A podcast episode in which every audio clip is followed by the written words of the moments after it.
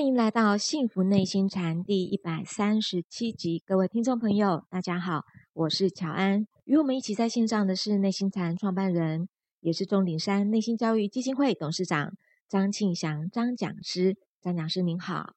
乔安好，各位听众大家好。一样哦，在我们节目的一开始，我们先来进行、呃、我们听众朋友最期待的张讲师的解惑时间。这位听众朋友、哦、在听了讲师您讲的尚书跟中庸首章啊，非常的喜欢，但是呢他有一个问题哦，想请教讲师您。他说这个问题哦困惑了我很久诶，因为讲师您说这个道不可虚于理也，您说啊那是一股能量，也是知觉，但是现在的科学啊，我只要一打麻药知觉就没啦。想请问讲师，这个时候我要去哪里找道呢？啊，是的，这个道这个字啊就是万物共游之路啊，就是宇宙间的所有的事事物物啊，是他们呢深刻自化的源头啊。嗯，就是之所以有这些万物的这些不同的表现，其背后呢都有同一个出处，同一个能量啊，同一个出处、呃、同一个能量，对，在深化着这些万物，产生这么多的一些变化啊。是，那能量我想是现在学科学的人比较可以接受的字眼啊。嗯，但是这个字眼跟我们什么关系呢？那是因为我们可以去感觉。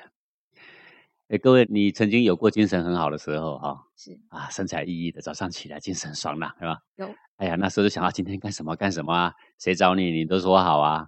然后叫你帮什么忙，你都说说好啊。好，那天精神爽朗，人逢喜事精神爽，对不对？嗯。嗯，你也曾经有过力不从心的时候，很凋萎的时候，很萎靡的时候，对。是。或者是精神很差的时候。是。呃，对你有什么影响呢？哎，这影响是很显著的呀、啊。一个神采奕奕，一个那么样的凋萎，一个做什么都好，什么都想去尝试，一个就缩在家里什么都不想做，对不对？是。各位，这个就是道，就是那一股能量，那股能量强盛的时候，阳气阳刚的时候，你就觉得很好。嗯。当他如果开始凋萎，开始偏阴气的时候，你就觉得诸事不顺啊，你的心情不顺，什么都不顺，对不对？是这样吗？讲师，我先举手请教讲师。是。可是有些朋友，我们知道小时候或者我们看的小孩，我们也可以看得出来，有些小孩他是比较内向，他本来就比较不喜欢比较文静的小孩，有些小朋友是很好动的小孩啊。 对, 对呃，这个原因就是在于说这个人出生的时候的八字啊、哦、嗯呃，他出生的那一刻，我们天地间的阴阳秉性的气啊刚好入窍来了，还入窍的时候夹杂着那一天的阴阳的比例。嗯，那阴阳的比例在天地之间到底是怎么样呢？那就是八字，八字连月日时也有天干地支两个字，是月也有天干地支两个字啊，连月日时总共就八个字，是所以就是八字。八字而且八字就是这个人出生的时候的阴阳比例。嗯，那因为一个人里面的阴阳比例的不同，是就显示出他的个性的不同。个性那阳气很盛的人，他如果当警察刚刚好，是、哦、他去抓小偷的时候特别兴奋，你知道吗？然后他看到那个高山都是峭壁，就特别想爬。嗯，他去看到那个可以冒险的，可以高空弹跳的，哦，他就跃跃欲试。他这阳气的人就是这样。是，所以他如果当橄榄球员，对吧？嗯、啊，当篮球队的对手，哦、那这那这个人就是投胎就投对了。啊，那我不能说，因为我的八字就是让我是比较文静的，呃，阳气没有那么旺盛，然后变成人家就说我这样是凋萎的，这样子也不太公平啊。呃，但是一个人比可能比较喜欢好静，嗯，但是凋萎是两回事。比如说是我昨天去夜店，是到三更半夜才回家，前天也是到夜店三更半夜才回家，对不对？是。那前天喝喝酒喝到烂如泥才回家，是。各位，你这样子糟蹋一个礼拜下来，这个人的精气神就凋萎。是。这不是八字的问题哦，不是。对，八字会让一个人比较偏动，比较偏静，嗯、哦，也是比较刚烈一点，而是比较聪明一点。啊、哦，等等等等，这些个性是八字已经占了先天的一部分。是，那这个就是所谓阴阳的比例啦。嗯，举个例子来说，就像一杯咖啡吧，咖啡呢有咖啡豆，对，首先是哪一个品种啊？再来要有糖，对，是，再来奶精，你要有奶精。好好，那你糖多，奶精少，跟糖少，奶精多，嗯，哦，跟这个咖啡豆那个咖啡豆，调配下去，哎，每一个师傅调起来味道都不一样，是对味道的啊、哦。这杯咖啡好刚烈啊，对、哦，听过。哎呀，这个咖啡好柔和，是。你为什么说它刚烈柔和呢？就是因为它里面阴阳比例不同。是啊，他说我们人呢、啊，就是一一股能量。嗯。那我们先别说你八字阴阳怎么不同，反正那个是天定的嘛，对不对？是但是，我既然是蓝山咖啡，我怎么绽放出蓝山咖啡的特质来？哎，对，是。那你是另外一种咖啡，你就绽放出另外一种咖啡的特质来，是这个就可以让你的生命活得很漂亮啊。那么我们刚刚所说的是说，呃，既然这一股生命的能量呢已经跟着我们来了，对不对？嗯，那你去怎么去感觉它？你怎么知道它存在啊？它对你有影响，就是透过感觉，感觉，因为你感觉到那个气的强盛，所以你整个人跟着神采奕奕啊。因为你感觉到那个气的消落、凋萎啊、凋零，所以你就感觉跟着萎靡啊。嗯是是是因为感觉，所以感觉这两个字啊，就是我们生命里面的那一股能量啊的心啊心、嗯，我们会说心啊，是是因为我们能感觉是好。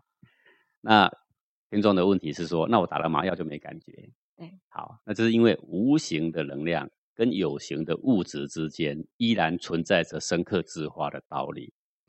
这个时候，药物能够把感觉暂时阻断。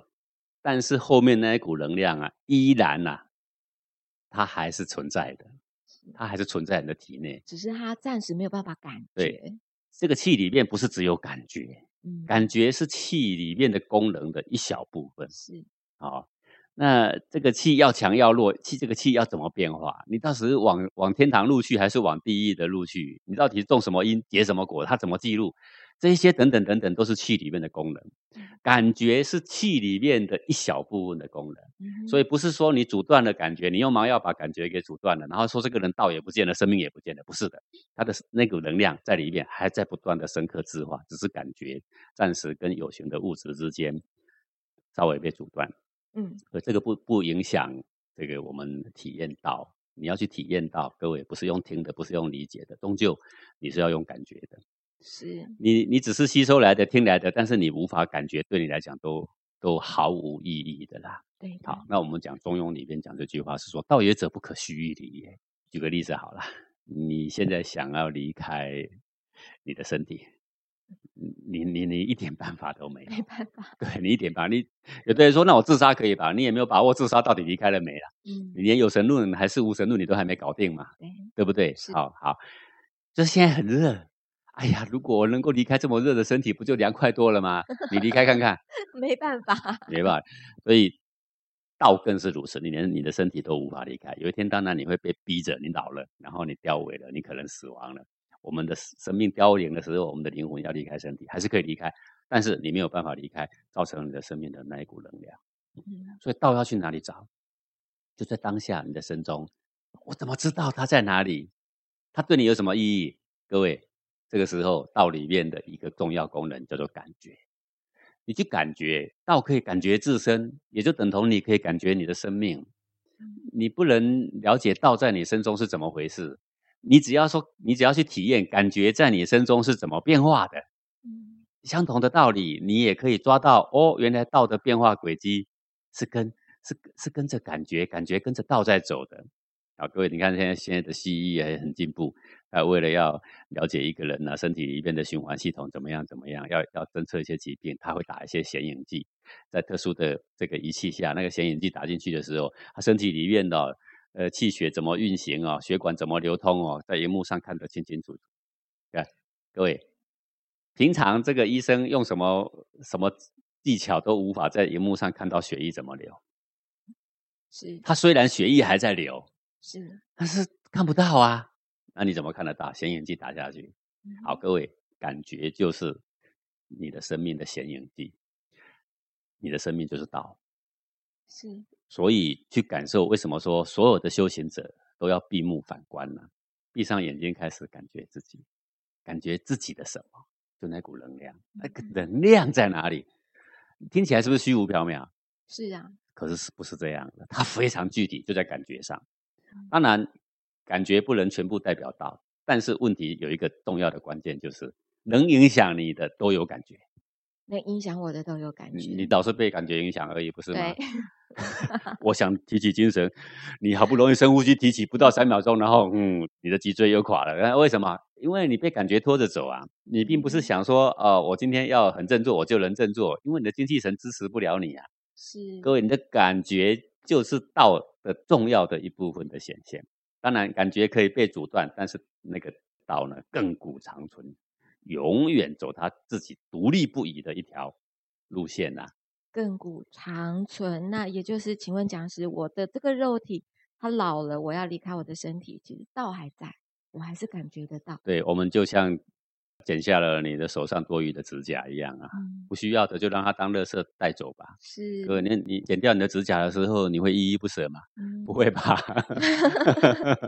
还是想头发太长了去剪剪头发？你离开那个理发间要依依不舍一番吗？有这样吗？嗯、不需要吧？不需要，因为弃之如敝屣，对不对？哈，是啊，就让它当垃圾带走吧，对不对？哇，我要把它讲说它就是一个指甲，然后就把它剪剪丢掉。我告诉你，对于真正我真我生命而言。嗯，对于尊贵的真我来说，我们的身体这些血肉之躯就像是我们的指甲头发一样，那个当你认识真正的生命的时候，这些都是可以不需要的，因为它什么，纵使它存在也非常非常的短暂。是，就是所有的智者都是看长远的，嗯，那种迷灭的众生就是看很短暂的，固然很短暂的也很重要，但是呢在长远的永恒的生命的面前呢，那我们现在生命有了一个肉体，我们怎么样让这个肉体发挥出它的光芒，在短暂的生命里让它产生意义，对我们的生命跟对别人的生命做出贡献，嗯，那我们就不愧为一个顶天立地的人了。是，也就是说我们现在看到比如说自杀率很高，不管在台湾在日本，呃，大家都觉得生活的不好，觉得生活的很痛苦，感觉很难过，他就觉得我就自杀可能会舒服点。照讲师你这样讲其实是错的，道也者不可须臾离也。是，自杀之后那一份感觉，那一份个性，那一份生命中的阴阳比例，嗯，永远跟着他，嗯哦，所以你带着哀哀怨怨而离开，你离开之后的那条生命的第一秒钟就是哀哀怨怨，是完全没有改善，完全没有改善。对，那那个时候更难改善，甚至我们现在有肉体，我们是无形跟有形的物质，我们现在是混合在一起。嗯，好像各位譬如说当了鬼之后连拿一根笔都拿不起来，对不对？是，当然它有别的功能，这是没有错的。是，哦，但是呢有些我们现在所可以做得到的很多功能，我可以去运运动，去挖一盆土，去种一个花，流流汗，啊，哎呀身体舒畅，有没有？哎，各位，我们离开这个身体，我们做一个鬼的时候，我们这些都达不到。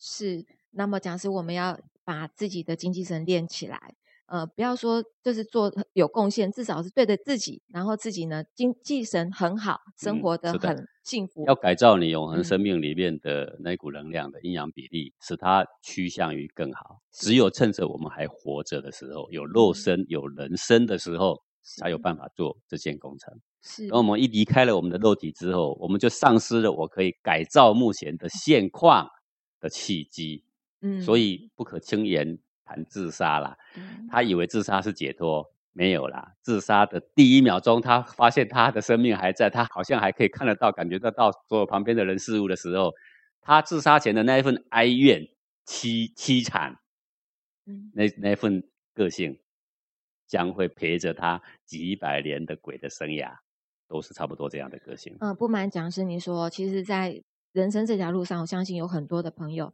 当他真的觉得过不去了，很不如意的时候，真的多多少少都会有一个这样的念头出现，是不是我自杀会比较好？所以讲是其实你要为我们这些朋友，嗯，这是一个误解，嗯，千千万万不可走这条路。嗯，呃，怎么样离苦得乐？你的苦都是在感觉上，各位，我这样讲对不对啊？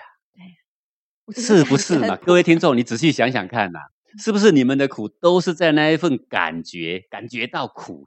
不是想到苦，各位，也许你现在正在喝着咖啡，跟朋友在咖啡厅里面听着听着我们的电台，你一点都不苦，你想到苦，即使你想苦，你还是苦不了。但是当你去面对那个那个你你无法解脱的人，哦，你你在意的事情，那种苦闷，就算是自己勉强微笑，你的苦还是在心里啊。所以这个苦是感觉的，感觉，不是说我想的。对，那那个感觉，修行人叫做心，心，那苦在心里，嗯。他苦并不是苦在说哦，我来你中岭山，哇哈，还要去种花，什么啊，还要去去拿土啊，去翻土啊，啊还搬石头啊，还要挖臭水沟，有这种事情吗？他光想到他就苦。嗯、可是真正在做的人其实并不苦。是，这完全都是内心的事情。是，好，你内心苦，你什么都苦；你内心不苦，你什么都不苦。所以离苦得乐的事情，各位啊，要研究啊。嗯、现在市面上很多很多的补习班，教你什么？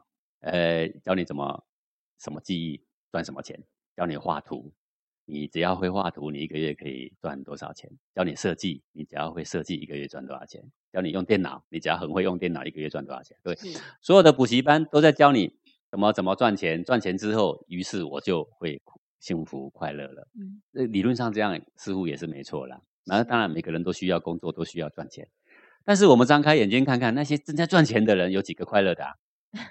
就算赚到了这个应该的收入，又有几个快乐的啊？其实你还是看到。还是很少，应该有是有有时候会觉得快乐，可是有时候也觉得是痛苦不快乐啦。啊，对对啊，他想要去寻找一个出口，就是因为他常常感受到不快乐啊。对，如果这是人生的比例的问题啊，如果我感觉到快乐的时间比感觉到痛苦的时间多很多，那我基本上是觉得我的这个生命品质是不错的啊，对不对？我是人生胜利组的嘛。是。那如果你什么都有，你有豪宅，你有名车，但是你感觉到痛苦时间比幸福时间还要少很多的哦。人生失败组了。呃，那你就会说，哎呀，我的为什么我的生命都是黑白的？为什么人家都是彩色的？嗯、对不对？是。很多很多人就会产生出啊、呃，他对我不好，他对我不公平，他有很多怨气。对，最能让人家生怨气的就是。不公平，不公平。上次我们才讲到公平的事情，是，对，是最令人纠结。哦，抛头颅洒热血，我都要跟你对着呛啊、呃！那种事情就是不公平。各位想想看，当然有很多不公平降住在你身上。各位光听我这样讲，心头就一团了。对啊，那个叫做心呢、啊。嗯，你的内心是感觉的领域，不是听的领域，不是看的领域，不是思考的领域。你如何感觉你的生命呢？要感觉呀、啊！你怎么知道你的生命的现况呢？要感觉呀、啊！嗯哼，好，是启动你的感觉，我们就为我们的生命开一扇窗。闭上你的眼睛，不要用眼睛看；关上你的耳朵，不要用耳朵听。你只是静静的往里面感觉，每一个人呢都会发现不一样的生命。是，讲师，您可不可以跟我们讲一下，你现在闭上眼睛，你现在感觉到你的身体里面现在是什么样的状态？呃，跟各位应该没有什么两样啊、哦。对，就是我们把它比较物质化、比较科学化来说啦，嗯、就是在这个身体的领域里面，有很多热的感觉，很多热的，很多脉搏的感觉啊，很多细细麻麻的感觉。讲师，你现在讲的以上三种，我相信。大部分的朋友平常都不会去感觉到这个热热的，哎，对，大家不知道要感觉什么，对，好、哦，那但是你感觉你的身体的每一寸肌肤里面都是能量，能量到底是怎么存在的？哦、我现在就在告诉各位，第一个、嗯、它是冷热的感觉，第二个呢，它就是一脉冲的感觉，脉冲，对，好、哦，第三个细细麻麻的感觉，细细麻麻，总不外乎是这样子综合起来，是，那再来有松紧的感觉，有什么什么起伏的感觉啦、啊，等等的、啊，哈、哦，嗯，好，啊、最你的内心呢？你只要想到别人对你的不公平，马上纠结成一团，对不对？是，那个就是感觉。你感觉什么？你说我内心很纠结，我很痛苦，我每天看到那个人，我就觉得很难过，有没有？是，所以我要自杀。哎，他这个就会做这样的妄想。嗯、对，这个其实就是内心在胸口的这一方寸里面，气的压力稍微多了一点，它凝聚往内缩了一点。是，然后有时候呢，那个脑袋就越想越多，就越想越生气，嗯、那这个就越紧，嗯，然后胸口就越不舒服，嗯，嗯对，然后他就以为真的很不舒服，我非得死不可以，都是妄想，因为他觉得这个太痛苦的感觉了。对，那实际上呢，我们把它放在物理上摊开来讲一讲，它其实是很简单的东西，就是你的胸口呢有一个感觉，气往内缩，压力稍微比以前大一点点，嗯、温度也许高了一点点。您说。呃，压力大一点点，都已经大到我都不想活了。为什么？对，那个是被夸张出来的效果而已。因为有的人说说，哎呀，我的心好热啊、哦！对，各位，那是个的形容词啦。实际上，内在只要变化一点点，你感觉就好像很大。实际上，在物理的组织上，其实很小。而不相信的话，如果你感觉说你的心头很热，拿一个温度计测测看。一样，没八十也没四十，可能有可能多个半度，那又如何？嗯，对不对？是有的人说，我、哦、我的胸口就像一个铅块压着，那个也是他的形容哦。不可能像千块。对啊，不然你就拿一块真正的千块压压看。哦，有的人就说我我的胸口像被轮胎压过，那都是夸张的说法。那讲师是不是因为那个感觉会放大吗？对，感觉会被你的分别好恶的心扩大到无限倍，哦、所以你以至于让你呢觉得说我的痛苦是无限大。各位说，那我没希望了吗？不是没希望，你听到黄庭禅正是你的希望。嗯，黄庭禅正是在教这个。是。我们不是在改造你身体任何感受，嗯、我们也无法铲除说哦，你以前的潜意识，然后你见到我了呢，然后潜意识都不见了，然后你明天呢就快乐逍遥了，不是？我要带给你一个真相，这个真相就是说，一直以来让你呢得意忘形的啊，或者是让你呢痛不欲生的那些感受，其真相在你的这个身中，它的真相只是一点点能量的变化。我要告诉你是一点点。一点点鸡毛蒜皮的一点点变化。当你在痛不欲生的时候，看到说原来怂恿我的、操纵我的，我就像个傀儡。后面其实是有一个鸡毛蒜皮的力量在操控我而已，我就要被他绑着去自杀，这岂不是万古的笑话嘛？哎，当你看到这一点的时候呢，你整个人都松下来。我所谓整个人松下来，不表示说那一点鸡毛蒜皮的操控力量就不见了，不是的。他可以依然的在，但是呢，我们可以谈笑风生，看着他耍什么猴戏。那个时候，你的人生呢就解脱下来了。嗯，所以不要以为黄庭禅改造了你什么命运啊，还是黄庭禅帮你算算命，还是帮你算算八字，然后教你走一条说趋吉避凶的道路，没有，通通没有。但是我知道，只要你对待内心的态度一变，你的人生全部都要改变。是呃，讲师，我们昨天啊下午来到书院了，为了今天的小树苗，我们在做准备布置。那就有朋友啊，就好奇嘛，就跟着上来要帮忙。那这个朋友呢，他就前面看一看，后面看一看，因为昨天的温度其实还蛮低的哦，大概十多度吧，冷飕飕的。那么这位朋友呢，就看到不管是在菜园啊，或者是我们现在在铺那个很大很大的石头，在铺那个停车场。那就看到很多人在菜圃，有些人在搬石头，石头都那么的重，那么的大颗，然后又那么冷的天气。后来这位朋友跟我说，为什么大家都好像都跟没事了一样，那么开心？可是我已经冷到快不行了，这为什么会这样呢？讲师，您是怎么样在带我们？就是虽然在外人来看好像是还蛮辛苦的，呃，但是每个人都觉得那个走的步伐都很轻松，然后都面带微笑的。对，这个只要内心一开哈，人就有无穷的力量，那个力量会多两倍，多两倍。对，昨天我看我们最后一段的路，因为今天要上小树苗了嘛，是。我想这段工程呢，昨天应该要完成啦。嗯。然后看着最后一段，我就这个好几个人跟着我一起做嘛，我就问大家说，今天下午能不能完工啊？啊，大家想一下早上做的那一段哈、哦。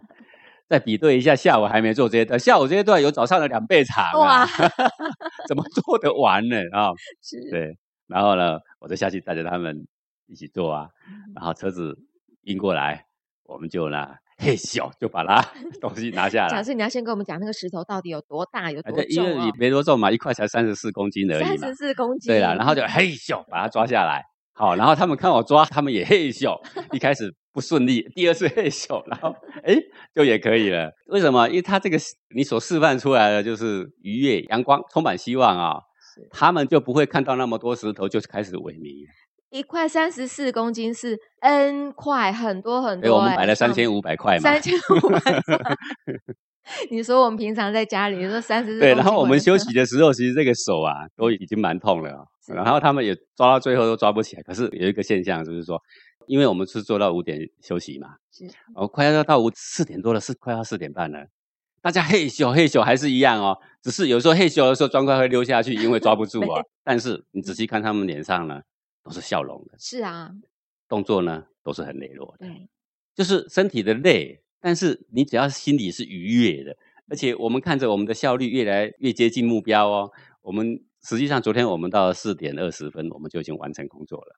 哇，欸、已经铺完了，但是他们都认为不可能、啊，不可能啊！对，到四点二十，我们我们还有多留了半个小时，还可以休息一下。嗯，好、哦，对，所以你只要心一开阔啊，呃，全身气机百脉啊都通畅，都通畅的时候呢，那个力气呢会多出两倍出来。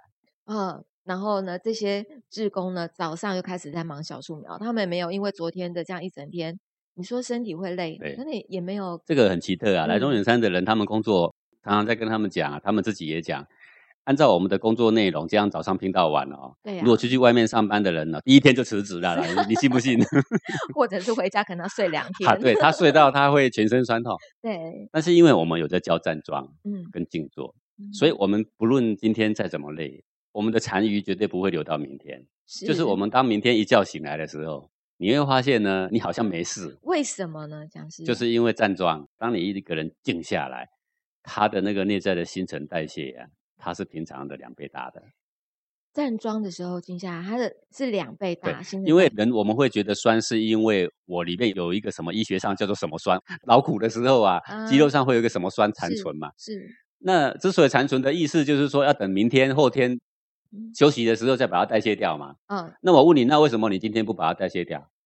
哦，那你就说，哦，那我怎么知道？不知道啊。为什么？对，因为它代谢不掉。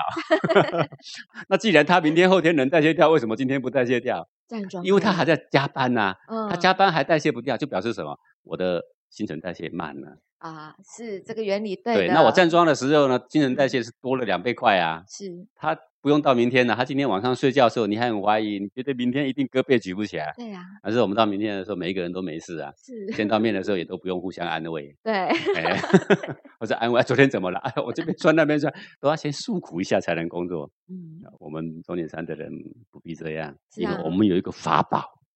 法宝。站桩。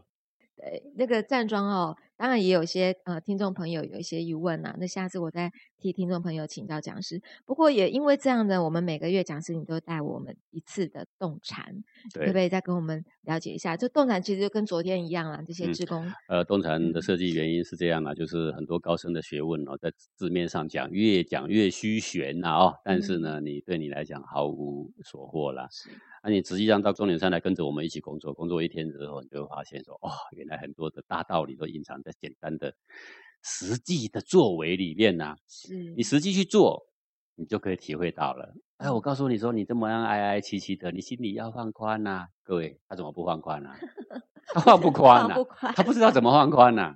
是，对不对？是、啊。举个简单的例子来说，各位，事情只要你去做，就会顺手。嗯、很多小树苗来到我们中年山。你叫他跟老师鞠个躬，他一开始别别扭扭，嗯，然后我们就会安排在这里，各位安排一个老师经过的时候，他没鞠躬，哎，停下来，看到老师要怎样啊？鞠躬啊，鞠躬啊，就开始练第一个鞠躬，别别扭扭的。是，走过去二十步，我们就要又安排一个老师在那里啦。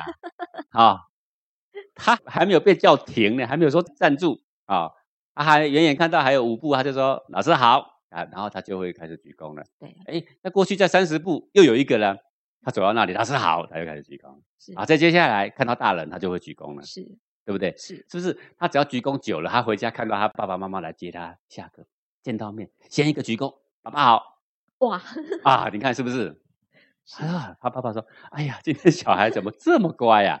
各位，这些小孩子以前只是没做过，因为你都没有教过，所以就做起来别扭了，嗯、别扭你。文字上告诉他怎么样《弟子规》啊，怎么样要敬爱你的父母啊、师长啊，各位有用吗？没用，没用啦。为什么？因为他腰都不曾弯过，是不曾在师长面前弯腰过。那很简单，坐而言不如起而行，是、啊、直接训练他弯腰啦。是，然后他就自自然然发现，其实人与人的心是这么的贴近，还有、嗯、高深的学问其实是这么的平易，不是吗？是一样啊、哦，我们的动禅一样是这个意思哦。一定要靠大家自己亲自来体验、来感觉，你就知道，在一天不管怎么样的疲累，新陈代谢把它排掉了，第二天哇，神采奕奕，这是多么多么多么让人开心的一件事情，这叫做幸福嘛。对，幸福的事情。我们谢谢讲师您的解惑，也欢迎各位听众朋友来信提问，或者来与我们分享您的心得。呃，您可以将您的提问跟心得呢发到我的信箱，我的 mail 呢是 joanizk 的 j 哦。joan at h t z dot org dot t w 那么我们就先进一段广告，待会回来咯。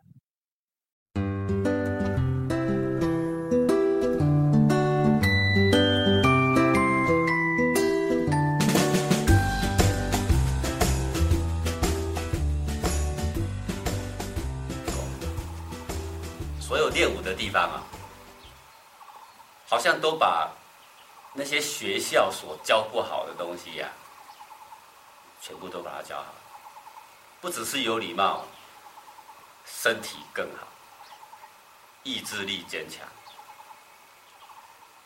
一个人你把他放在外面啊，百折不挠。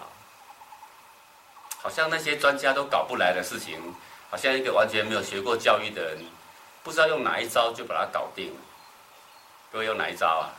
仔细看，就一个字，哪一个字呀、啊？敬，尊敬的敬。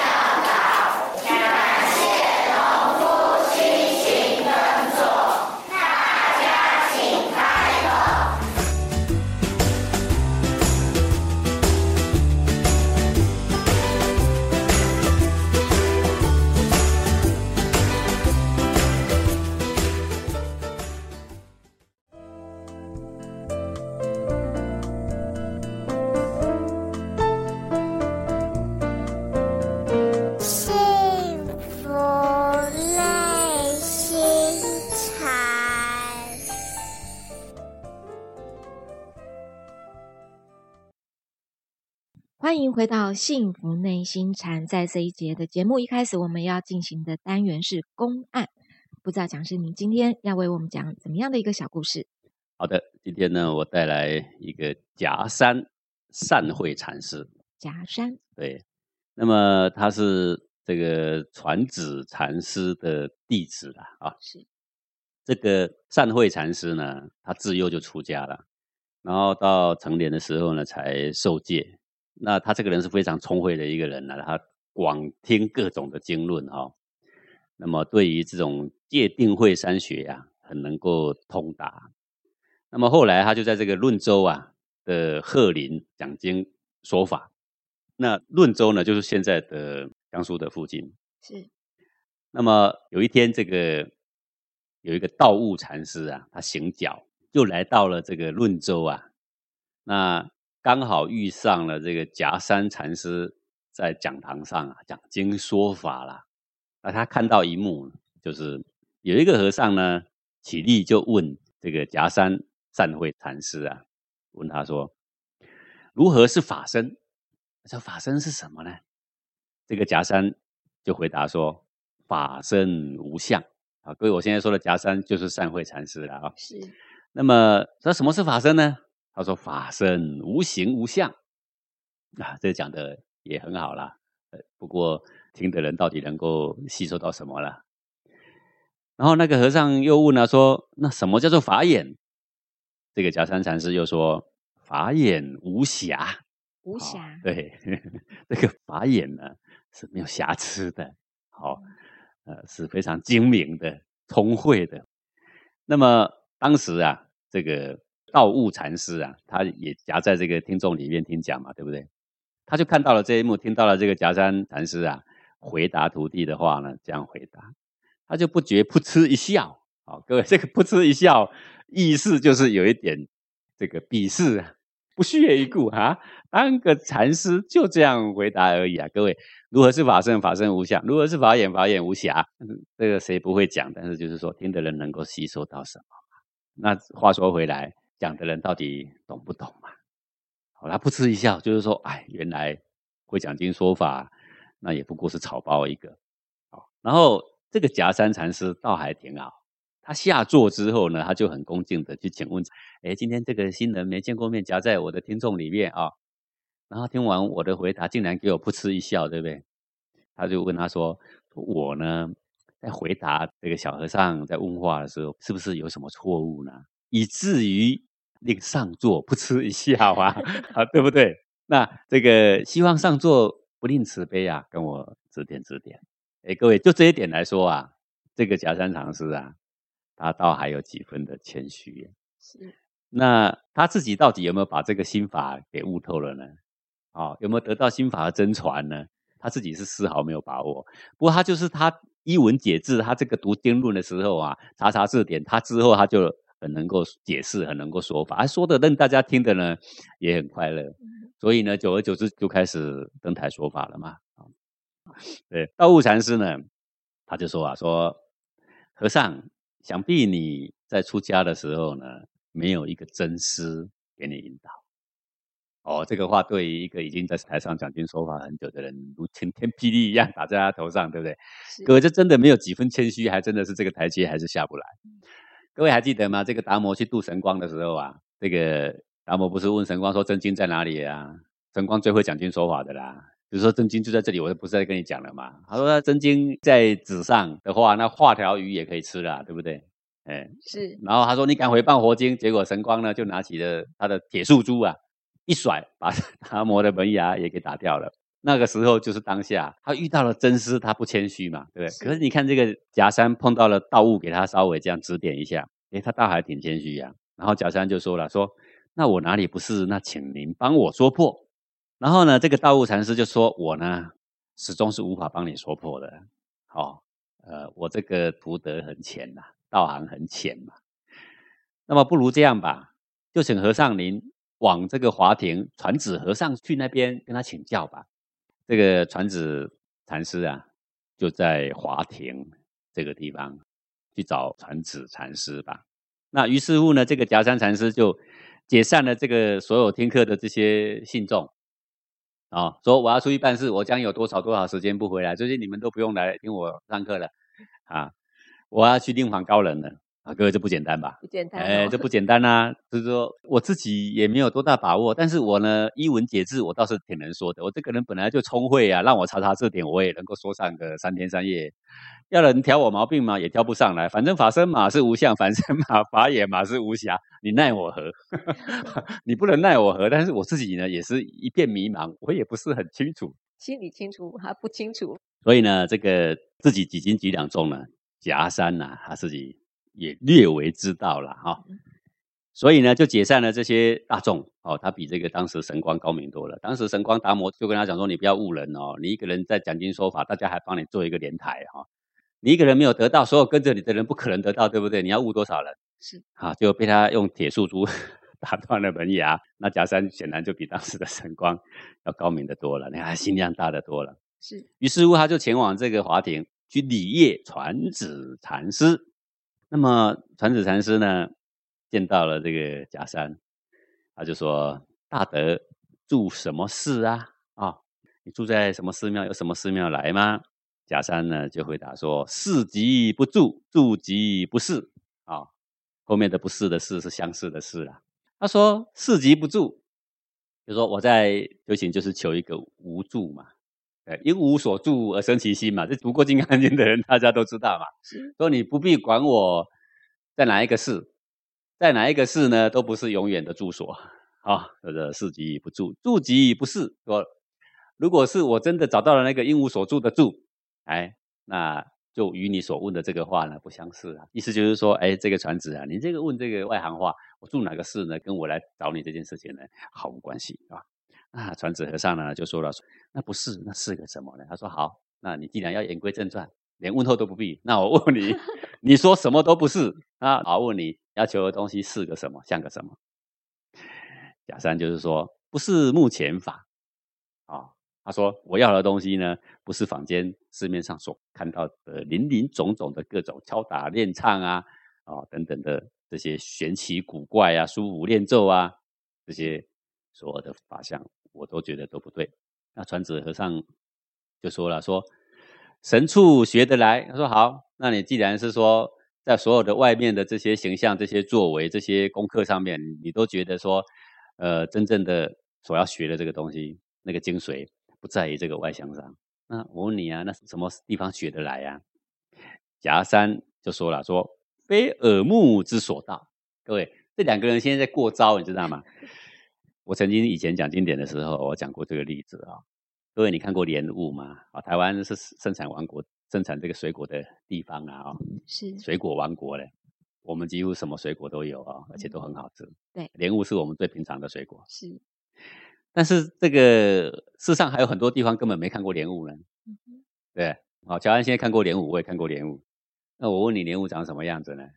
嗯，你什么样子？我形容出来啊、哦哦，是啊，对啊，就是有点红，有点紫啊，然后那个上面比较窄，下面比较宽啊，圆圆的。对对对，这样一听。我大概可以猜得到乔安看过莲雾啦。是，我如果去问过一个别的国家的人说什么是莲雾啊，他说哦，莲雾我知道，哎呀吃起来嘛啊就是非常的香。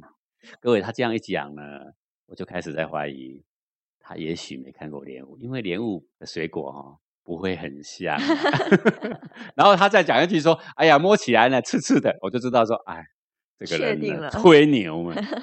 各位对不对？对，就是两个人在过招啊。今天所有的修行最重要的台阶，大家都在找一个心法，一个怎么样与内心共处，而可以从内心的枷锁里面很安全的走出来的一种心法。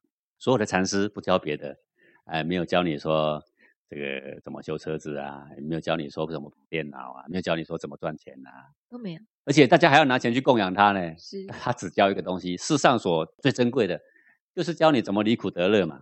是，怎么从内心的枷锁走出来？所以两个人就开始过招。为什么？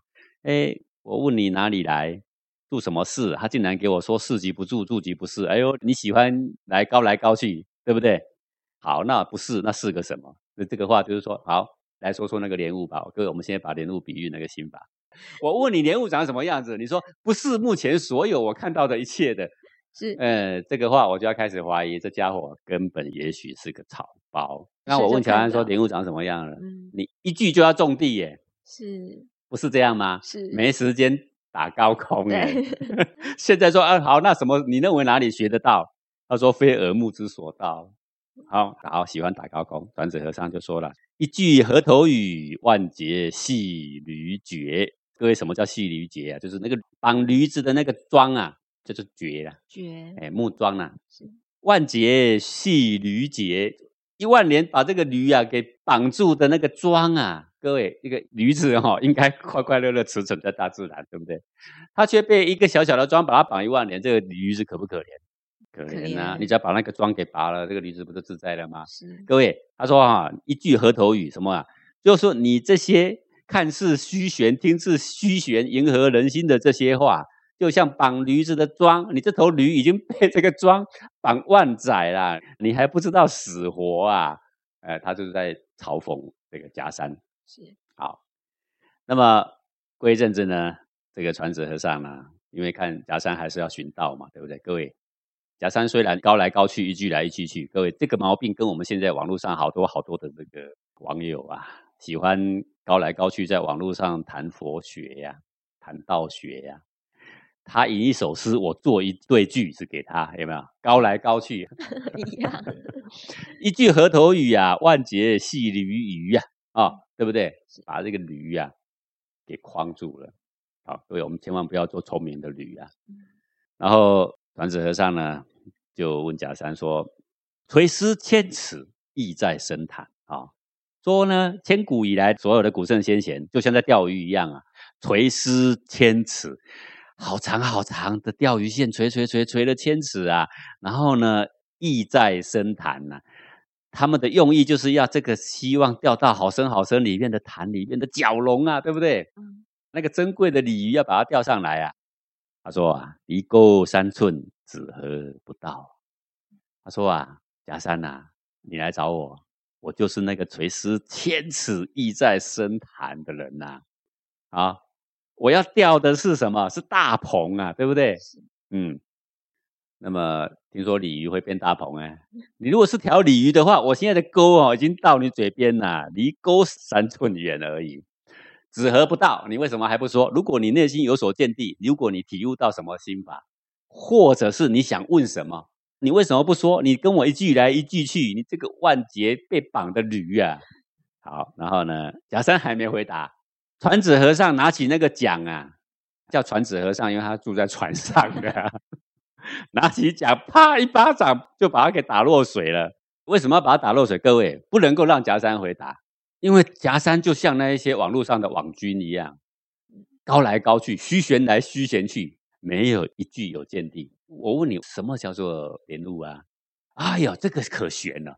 你知道那个莲雾是从来没有看过。各位，你不必给我高来高去，你直接告诉我莲雾长什么样子。各位懂心法的人没时间跟你高来高去，直接用最浅易的话讲出那个无形无相的心法，如何解脱你的心头一方寸的痛苦，就这么简单。是，好，说不出来就是幌子，是叫做诈骗集团。是道学上、禅学上的诈骗集团那可多了，是只不过不骗钱而已啦，哎、嗯，骗个名，嗯、好，好，那么他不是被打落水了吗？对，团子和尚聪明，绝对不能让他开口，这开口没完没了，高来高去，是就问他说：“我就垂直千尺，意在深潭，离钩三寸呢，哎，已经真丝就在眼前。”他的意思就是说，我若没有所得，我不敢站在你面前夸好语呀、啊。我有所得，正是你要学的东西。你这么老远来解散你的徒众，表示你有心。你还来这边跟我高来高去，为哪桩？子何不到？你说，我还没说就被哎、啊，然后问他，但是他心里打算好，绝对不能让他说。一说又高来高去，是啪一下就把他给打落水啦。好，然后那个假山禅师马上赶快要爬上来啊，对不对？还没站稳，正想开口哦，啪一下再打下去。打落水狗一样呢，就把它打在这个船下，让它跌到这个水子里面。好，然后在那边挣扎挣扎呢，这个传子禅师就说在水里，对，不说再打下水里哦，就这样。结果呢，一下水，这个假山禅师终于有一点恍然大悟啊。然后呢，他这下不敢再开口，他发一开肯定还要再挨打。他不开口，这下来学聪明了，被打两三回了。现在不能开口，开口的话，他又会说我孺子不可教啊，他就猛点头。然后这个传子和尚啊，知道说他有所悟了，好、哦，不敢开口了，然后在那边猛点头。各位，一个人哦，他有没有所悟啊？看他的眼神，看他的神色，也能够了解几分呐、啊。他这下真的开悟了。然后呢，这个传子和尚就说了：“竿头丝线从君弄。”不犯清波亦自疏啊！啊，他说啊，我本来垂丝千尺，意在深潭，对不对？是想要钓那个鲤鱼啊。现在竿头丝线从军弄，这就是钓竿，现在可以给你了。意思是什么？你体会到我我要教的东西了。竿头丝线从军弄，从军弄就是任你怎么弄，嗯，你可以拿我的钓竿去钓鱼了。不犯清波亦自疏。不犯清波什么意思？就是说你的心海里面常常涌起波浪，跟我现在在船上常常遇到波浪是一样的意思。波浪起，我们跟着起；波浪落，我们跟着落。我们不去犯它，我们不去改造它，我们不去抵触它。意自疏，说意就是心嘛啊，你的心跟芸芸众生就大不一样，大大的不一样。不犯清波亦自疏。他、啊、现在是把这个清波比喻成我们内心的气血，内心涌动的能量。我们不是常常讲说我里面好涌动吗？当时我们就讲说忐忑不安，一个上一个下，在心啊，在那边震荡，忐忑不安。是你把它有好恶分别之后，才叫做忐忑不安。当你放开它，让它去，不去改造它，不去分别它，只是看着它的能量。它就是像清波，一点妨碍都没有。当我们能够跟着内心那个清波共处的时候，我们就是出类拔萃的人啦、啊。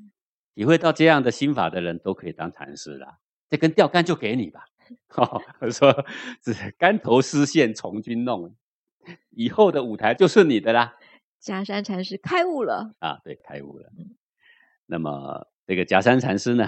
上了船就问了说抛轮直钓思意如何啊？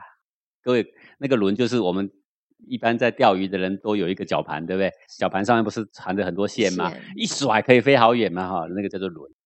抛轮直钓，直出这个线钓鱼啊，思意如何啊？师父您啊、呃，这个意思为什么要这样啊？哦，你看你也没有赚钱，你也没有说求什么好处，那你到底是所求为何？传子和尚就说了，思悬绿水不定有无之意，说这就是一个测试，我正在找个人啊，可以传承啊，随师三千尺，在这个水的上面呢、啊，那么用这个浮浮沉沉来测有无之意啊，来知道说哪一个众生可以与这个波动共处啊，可以悠然自得的在这个内心的心海的波涛起伏之间悠游自在啊。我正在找这个人啊，哦，然后迦山禅师说：“语带玄而无路。”说你的话啊、哦，听来很玄，想要跟着你的话的指引，却找不到路。舌头谈而不谈，你嘴巴一直说，可是一直都没有说到你内在真正要说的那一个真相。直到我体会到，我才能够去了解它。好，那传子禅师知道这个迦山现在已经开悟啦，他如释重负啦。好，他说：“掉进江坡，金鳞死玉。”说我啊，已经等这个人等了好久了。掉进江坡，我就是一个垂钓的人。我所有的江坡我都钓过了，所有的哪一条河我都钓过了，我就要等这一条金鳞，今天算是被我碰到了。迦山一听呢，赶快耳朵盖起来。哦、为什么？因为他说他是金鳞，这是很褒奖人的话啦。就说我钓到了这个水中之龙啊，哦，那个最珍贵的鱼被我钓起来啦，他以后呢就可以代表我再去钓鱼啦，对啊。然后传子和尚说：“对。”荣辱心不可有。他说耳朵盖起来，哦，你给我讲到这样，害我内心又起了一个波涛，对啊，原来我们要解脱的真的是内在的这个波涛而已啊！你不要再讲这些话，你讲这些话令我里面的这个震荡不已啊，对不对？但是这不怕，为什么？因为当时他用讲把他打下水的时候，各位为什么讲把他打下水开悟？以前也有人当胸把他踏倒。一个脚掌踏在当胸就把它踏了也开悟，对不对？有的人一个嘴巴也开悟，从背后斥喝一声也开悟啊？为什么？打下讲的时候把它打下去，他刚刚正想开口讲话，什么都还没讲，满腹委屈被打下水，各位那个委屈跟惊吓是不是涌上心头了？是涌上心头，一站上床，才刚站上去还不定，快说快说，还又嘴巴快打开，还没说再打下去。为什么要打下去？因为啊，他要说的时候，他没有开悟的神色。这个传子禅师知道，还没开悟，再来一回。各位，如果这一次再打下去，再上来又还没开悟，不打了，这招就没用。等下一个机运。哦，是。好，所以这个法不能用过三次啊，嗯、用过三次就麻痹了。是。好，然后呢，再打下去的时候，快说快说，他在那边很喜悦。各位，被打下水。露出很喜悦的，不敢说话，用点头的。你光看那个喜悦，这个家伙有所开悟，不是这样吗？要不然的话，一定满腹委屈，握着拳头准备起来跟禅师要干架，是不是这样吗？就、嗯、他都知道他呢有所悟了，好，然后他就跟他讲说：从今而后呢，我在这里三十年了啊，在这三十年修行，我只懂这个事情，只懂这个心法。你现在既然已经体会到了。你从今而后躲个深山里面去，去好好修行，再去体验。然后呢，在你生命终了之前呢，找个几个人可以传承，不要令这个心法呢给断绝了。好了，然后这个迦山禅师听了呢，就辞行啦，就要上路了。上路的过程，看着传子禅师，他频频回头啊。为什么？这个时候，迦山禅师忽然有一点疑问了，因为这是这么简单吗？就跟内在那个涌动被打下船的那个委屈，那个梗在心口的那个东西，跟他共处就可以了吗？呃，有没有？是不是还有别的？他就回头回头，他这个怀疑的神色啊，啊、哦，那么这个传子禅师呢，知道他不敢完全承担，他还在怀疑到底是不是只有这样，他就大喊说：“行者啊、哦！”为什么我们常常举办行禅呢、啊？因为禅是要行出来的，是，但是行者行者嘛，就去立誓练心。去经验你的所有的这个人世间的苦，人世间的乐，去练你的心，真正的实际去体验、去练、去感受、去和平共处，这个叫行者。说行者，迦山禅师一听回头，传子禅师就说了：“你以为还有别的吗？好，再也没有别的。我在这里三十年所体会的就是这个东西。”然后传子禅师把船翻过来，他就淹死了。他是下定决心，要跟他讲，就这个，我生命跟你保证，就这个。就是这么重要，各位，迦山禅师受了正法之后，他也已经有体会了，他还在怀疑是不是只有这个。各位，明心见性先明心啊，明了心，性是自然显现，见性就开始能够立明，这是一条一贯的道路。是，从你是一个人怎么样把你送上西天的第一个重要的台阶就是明心，明什么心？跟你的内心所有喜怒哀乐的气血能够完全和平的共处，无牵无挂，毫无羁绊的共处，没有任何的问题，不觉得一点点的苦楚，也不会一点点被带走，这个人就有禅师的本色。是哦，他就可以拿起钓竿垂丝三千尺去钓鱼啦。对，他就是这样的人。他说我用生命给你保证，就这个我所体会的也就是这个，我呢也已经有了正确的传人，我了而无憾。各位为什么要自杀？不是为自杀而自杀，实际上是因为这个圣者啊、哦，都能够洞彻天机啦，自己也知道说自己的任务结束，然后自己知道他自己的生命的运数，借这个机会再度跟雅山肯定说，就这个就这么重要，是跟生命同等的重要，甚至比生命更重要，因为这是最重要最精髓的佛法啦、嗯、现在我们黄庭禅所教的东西正是这个东西。是、哦、以黄庭禅所教的东西，各位有没有发现呢？我们以一个正法就要解开所有的禅宗公案，对，所有的开悟都是因为内心豁然开彻、嗯、都是因为内心不犯轻破意自疏啦，是，对不对？是，各位谁内心没有涌动？每一个人内心都有涌动，不犯轻破意自疏。你有没有发现你想改造你里面？你有没有发现你已经认定了你里面的哪一种气血是好，哪一种可以存在，哪一种不好，哪一种不能存在？你准备跟哪一种气血作对？各位有没有发现、嗯、你犯了你的内在的轻破，不是吗？对，所以你与众生无二。当你有一天体会到了，就是那个波动，不犯轻破意自疏。好，我们今天就讲这个公案。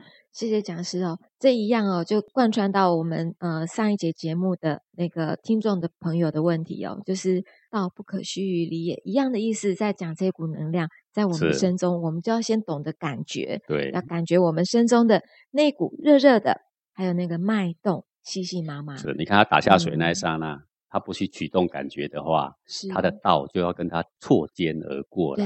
千万要启动你的感觉，是闭上眼睛开始往内关照。关照什么呢？内心一方寸，就这样关照我们内心一方寸。我们感谢讲师您今天的空中讲授，也感谢各位听众朋友的收听，我们下星期同一时间空中见咯，拜拜。